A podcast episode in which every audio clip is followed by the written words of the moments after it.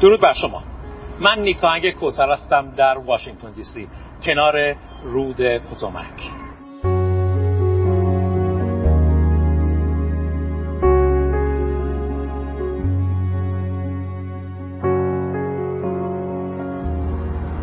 روزگار سختی است.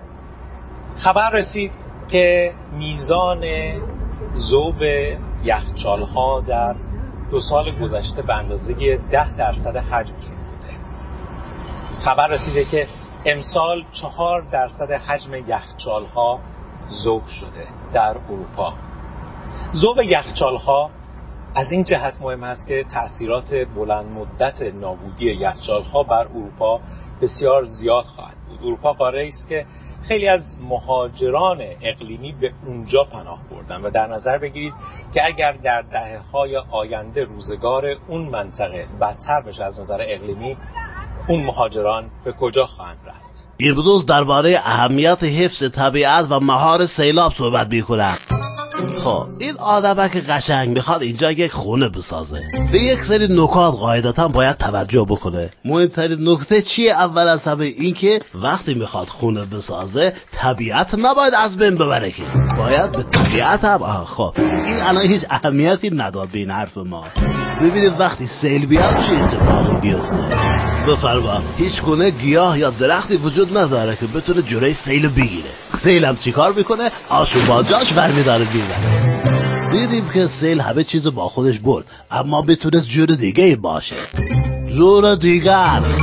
دوباره مثل همون اول کار یکی بخواد خونه بسازه منتها این بار یک آدمک قد بلند آوردیم این بار به یک سری نکات توجه می‌کنن. نکته چی بود؟ اهمیت حفظ طبیعت. یعنی وقتی می‌خواد خانه بسازه نباید پوشش طبیعی از بین ببره. در کنارش با حفظ پوشش طبیعی ساخت و ساز کرد. اگه تست سیل هم بگیریم ازش ببینیم درسته. آه سیل اومد. بله داره کار بکنه دیگه. آه درخت جلوشو گیره در نتیجه حفظ پوشش طبیعی هم مانع سیلاب میشه هم از فرسایش خاک جلوگیری می‌کنه و هم باعث جذب آب میشه. طبقه زیرزمین. بشر در طول دو قرن گذشته تاثیرات بسیار بدی گذاشته بر روی جو زمین. انقلاب صنعتی درسته که باعث شد که پیشرفت و توسعه سرعت بگیره اما از طرف دیگر باعث شد که بسیاری از آلاینده ها به جو زمین اضافه بشن. اضافه شدن گاز کربونیک نتیجه صنعت بود و همچنین گاز متان و دیگر گازهایی که ما به عنوان گازهای گلخانه‌ای میشناسیمشون. افزایش این گازها به جو باعث شده که میزان بارش، نوع بارش و توده های هوا عملا تعریف جدیدی داشته باشند الان شما شاهد این هستید که در نقاط مختلف دنیا داره سیل های میاد که مردم براش آمادگی ندارن. همین چند روز پیش در نیویورک سیلی آمد که بسیاری رو متعجب کرد. چند هفته پیش در آستارای ایران دیدیم که سیلاب چقدر مردم رو با زحمت مواجه کرد. قرار هست که امسال برخلاف پارسال در خیلی از مناطق شاهد بارندگی باشیم. اما این بارندگی ها از اون نوع بارندگی هایی نیست که خیلی ها رو خوشحال بکنه چون سیل های بسیار خروشانی خواهد بود و عدم آمادگی مسئولان و مدیران حوزه آب برای این مناطق باعث خواهد شد که مردمان زیادی لطمه ببینند بایستی یاد بگیریم که ما مردم چیکار می‌تونیم بکنیم که مناطقی که درش زندگی می‌کنیم رو آماده تر بکنیم برای چنین شرایطی. چرا که دولت ها متاسفانه راههایی رو رفتن که منافع گروه های خاص تأمین و تضمین شده.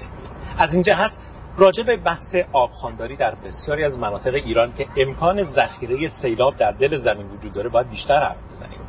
به یاد داشته باشیم که سیلاب زمانی جاری میشه که زمین امکان جذب آب رو از دست میده و امکان جذب آب زمانی از دست میده که سطح زمین خیلی خشک شده باشه. در صورتی اگر سطح زمین آنچنان خشک نباشه و ما مرتع داشته باشیم جنگل داشته باشیم این امکان فراهم میشه که آب باران بخشیش جذب زمین بشه.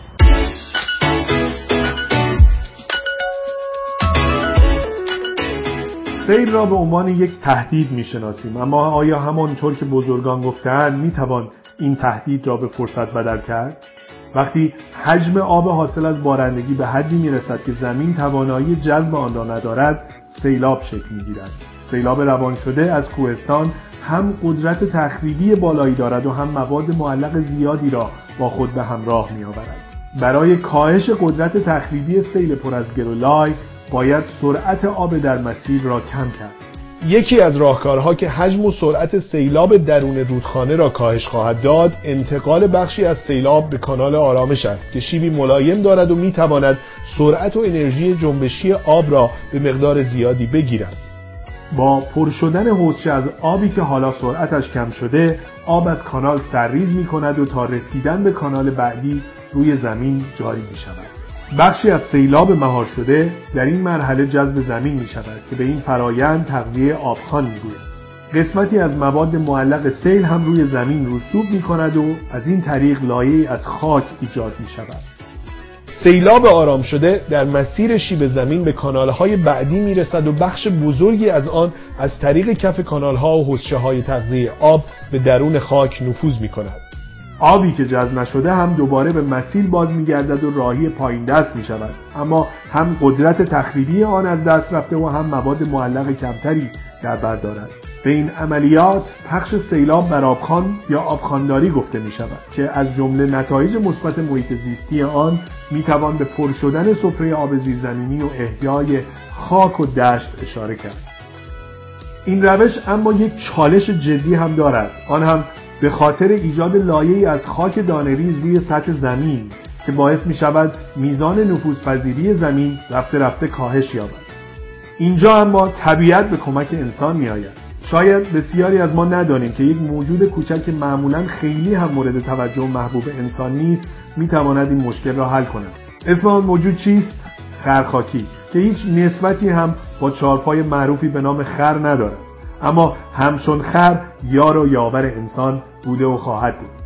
خرخاکی که عاشق رطوبت است در جستجوی آن در مناطق خشک چاهی ریز حفر می کند و باعث افزایش تراوایی و نفوذپذیری زمین می شود چاهای ریز یا به عبارتی همان تونل های عمودی که خرخاکی در دشت ها حفر می کند باعث می شوند به هنگام بروز سیلاب آب بیشتری جذب زمین و تغذیه آبخان میسر شود به این ترتیب با همکاری انسان و خرخاکی تهدیدی به نام سیل به فرصت تبدیل می شود و هم لایه از خاک بر سطح زمین ایجاد و هم سفره آب زیرزمینی تغذیه می شود تغذیه آبخان یک راهکار موثر برای جلوگیری از نشست زمین است که می تواند توسعه پایدار و حفاظت از معیشت کشاورزان و جوامع روستایی و شهری را تسهیل کند.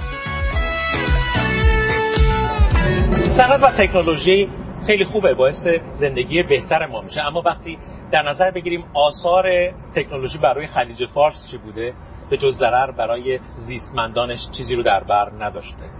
در نظر بگیرید صد سال پیش شوری خلیج فارس تر بود گرماش کمتر بود. بسیاری از مواد شیمیایی که امروز در خلیج فارس وجود داره وجود نداشتن.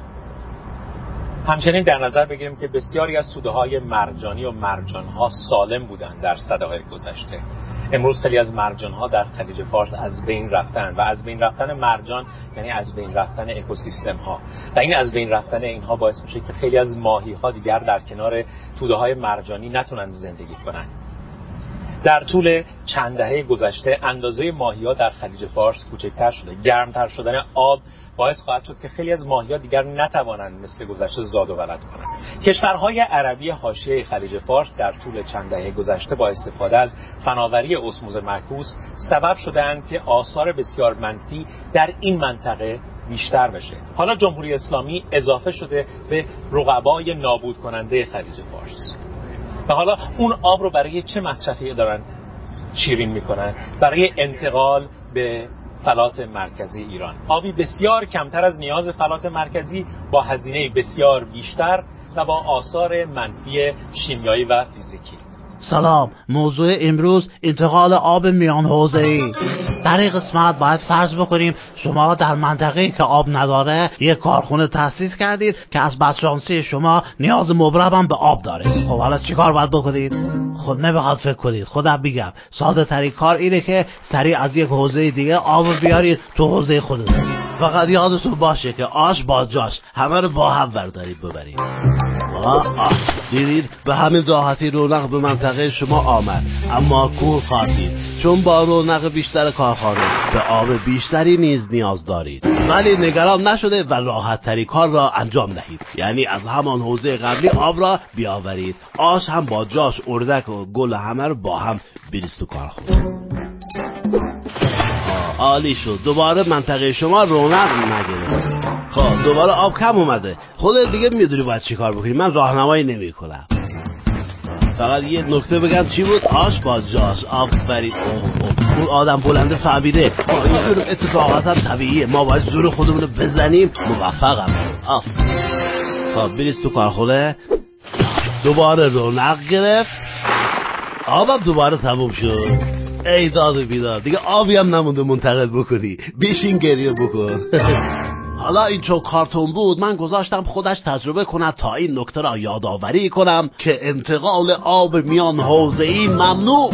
چرا؟ چون هم مبلغ خشک و کم آب می شود هم مقصد خب حالا با هم روش های احیای این برکه هایی که از دست رفته رو نگاه بکنید حقته می‌خواستی گل حرفهای من رو نخوری. بزن این برکه عروس خیلی کوچیکه. بزن این روزها خبر می‌رسه که این دچار مشکلات عدیده ای هست. آب کمتر خشکی بیشتر آتش سوزی ها در سمت عراق و آلودگی هایی که باعث شده بسیاری از مردم منطقه نتونن در اونجا زندگی کنن. روستاهای بسیاری تخلیه شدن. شهرستان های اون منطقه شرایط سختی رو سپری می‌کنن. آب از سمت دجل و فرات کمتر می‌رسه و از سمت کرخه به خاطر صد کرخه بسیار کمتر شاهد این هستیم که حقابه اون بخش ایرانی این تامین بشه. دخالت انسانی باعث شده است که بسیاری از مناطق کشور در طی چند دهه اخیر آثار منفی رو شاهد باشیم در قبالشون. هم زیست انسانی به خطر افتاده و هم زیست جانوری و گیاهی. در نظر بگیریم که برای احیای بسیاری از مناطق تخریب شده زمان زیادی باقی نمونده. به ویژه با توجه به اینکه آثار تغییرات اقلیمی داره بیشتر میشه. وقتی ما می‌بینیم که یخچالها در آلپ وضعیت بدی پیدا کردند در نظر بگیریم که جاهایی که گرمتر شدن مثل ایران که می‌گویند آثار تغییرات اقلیمی دو برابر هست چقدر وضعیت سختی رو در آینده پیدا خواهند کرد. امروز قصد دارم درباره مدیریت صحیح منابع آبی مشترک صحبت بکنم. این یک منبع آبی مشترکه که ما اجازه دادیم این درست مدیریت نشه. حالا ببینید چی میشه. بلا فاصله کمشکش و درگیری ایجاد شد. یک مشکلی در این کلمه کمشکش احساس می‌کنم. حالا بگذاریم خب همونجور که ملاحظه کردی این دوتا آدمک بر سر منابع آبی چون درست مدیریت نشده به جون هم افتادن. و صحنه هایی که ایجاد میشه شباهت زیادی به کارتون پلنگ صورتی داره. نگاه بکنید. الان این داره میدوه یک نفر از این می‌گیره حتما. آه بیا الان لابد یکی از پشت نرده در میاد اینو می‌گیره. آه نگفتم من اصلا پلنگ صورتی رو حفظم تا آخر. آقا اصلا این کمشکش کار درستی نیست. بیاد با هم گفتگو بکن آه دیگه کن همون یه ذره آبم هدر دادی دیگه. با مدیریت صحیح منابع آبی مشترک از ایجاد کشمکش و جدال جلوگیری کنیم. آها این کشمکش بود. من گفتم کمشکش خب ادامه کار رو ببینیم. اوه این یارو چه خوششانسیه. پایان کار. آثار منفی روش مدیریتی و حکمرانی در طول چند دهه گذشته باعث شده است که ایران بخشهای زیادیش غیرقابل زیست باشه در دهه های آینده. و متاسفانه نسل های بعدی ما قربانی کوتاهی ما خواهند بود. ما برای نسل های آینده چه کار کرده ایم فقط با رأی دادن به کسانی که نابود کننده محیط زیست هستند به اونها مشروعیت بخشیده ایم و اونها رو پاسخگو نکردیم. چرا؟ وقتی هر رأی رو توی صندوق میاندازید به این فکر کنید که نتیجه کار چه خواهد بود. امروز بخواید درباره رد پای آب صحبت بکنیم. یعنی برای تولید هر کالایی خیلی آب مصرف میشه. این آدمک های بیچاره دچار خوشسالی شدن. الان بگم چرا. آقای قد کوتاه یک کیلو برنج در بیار. خب حالا با هم دیگه این کیسه برنج رو بگیریم بچونید دیدید چی شد؟ برای تولید هر کیلو برنج چهار تول آب مصرف میشه. حالا کجا شد دیدی؟ آقای قد بلند یک کیلو گوشت در بیار. حالا گوشتم با هم دیگه بچلونیم آفرین زور بزن زور آها دیدی چی شد برای تولید یک کیلو گوشت هم شانزده تن آب مصرف میشه حالا اگه نفرتون یه تیشرت در بیاره بسیار خوب اینم بچلونیم بله تشکر می‌کنم دیدین؟ برای تولید هر تیشرت دو تن آب مصرف میشه. خب حالا یه خودرو در بیاریم چیه نگاه می‌کنی؟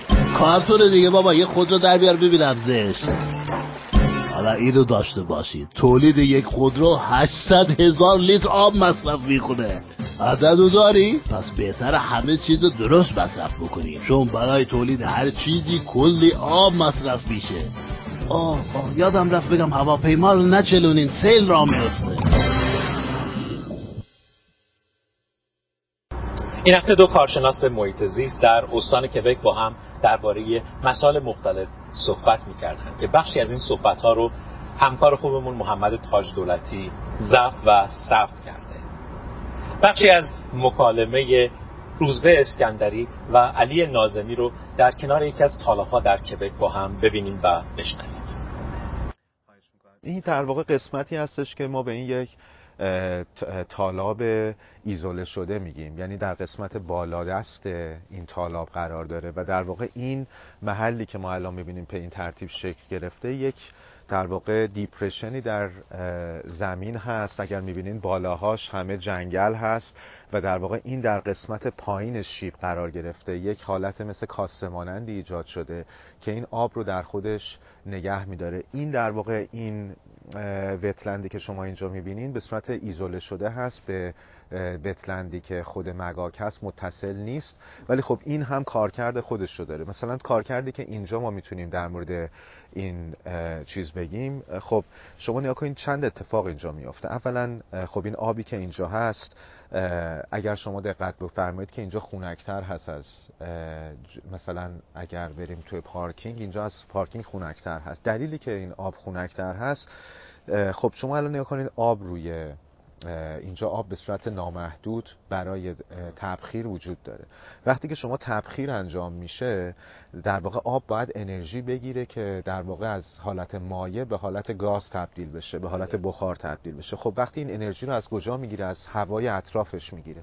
خب آب انرژی رو که می‌گیره در واقع هوای اطرافش رو سرد می‌کنه. چون الان انرژی گرمایی که در هوا وجود داره رفته در واقع به این آب که این آب رو تبخیر بکنه. در نتیجه با هر تبخیری که وجود داره ما یک اثر سرمایش رو هم داریم. اگر یعنی دقت ظرفیت گرمای ویژه آب. دقیقاً دقیقاً. چون چون بخواد تغییر فاز بخواد بده این باید یک مقداری گرما جذب بکنه. که ما بهش میگیم در واقع در میگیم گرمای پنهان یا همون لتنت هیت یه گرمای اضافه یعنی آب که اگر دمای 25 درجه داره یک انرژی اضافه باید بگیری که بخار 25 درجه تبدیل بشه.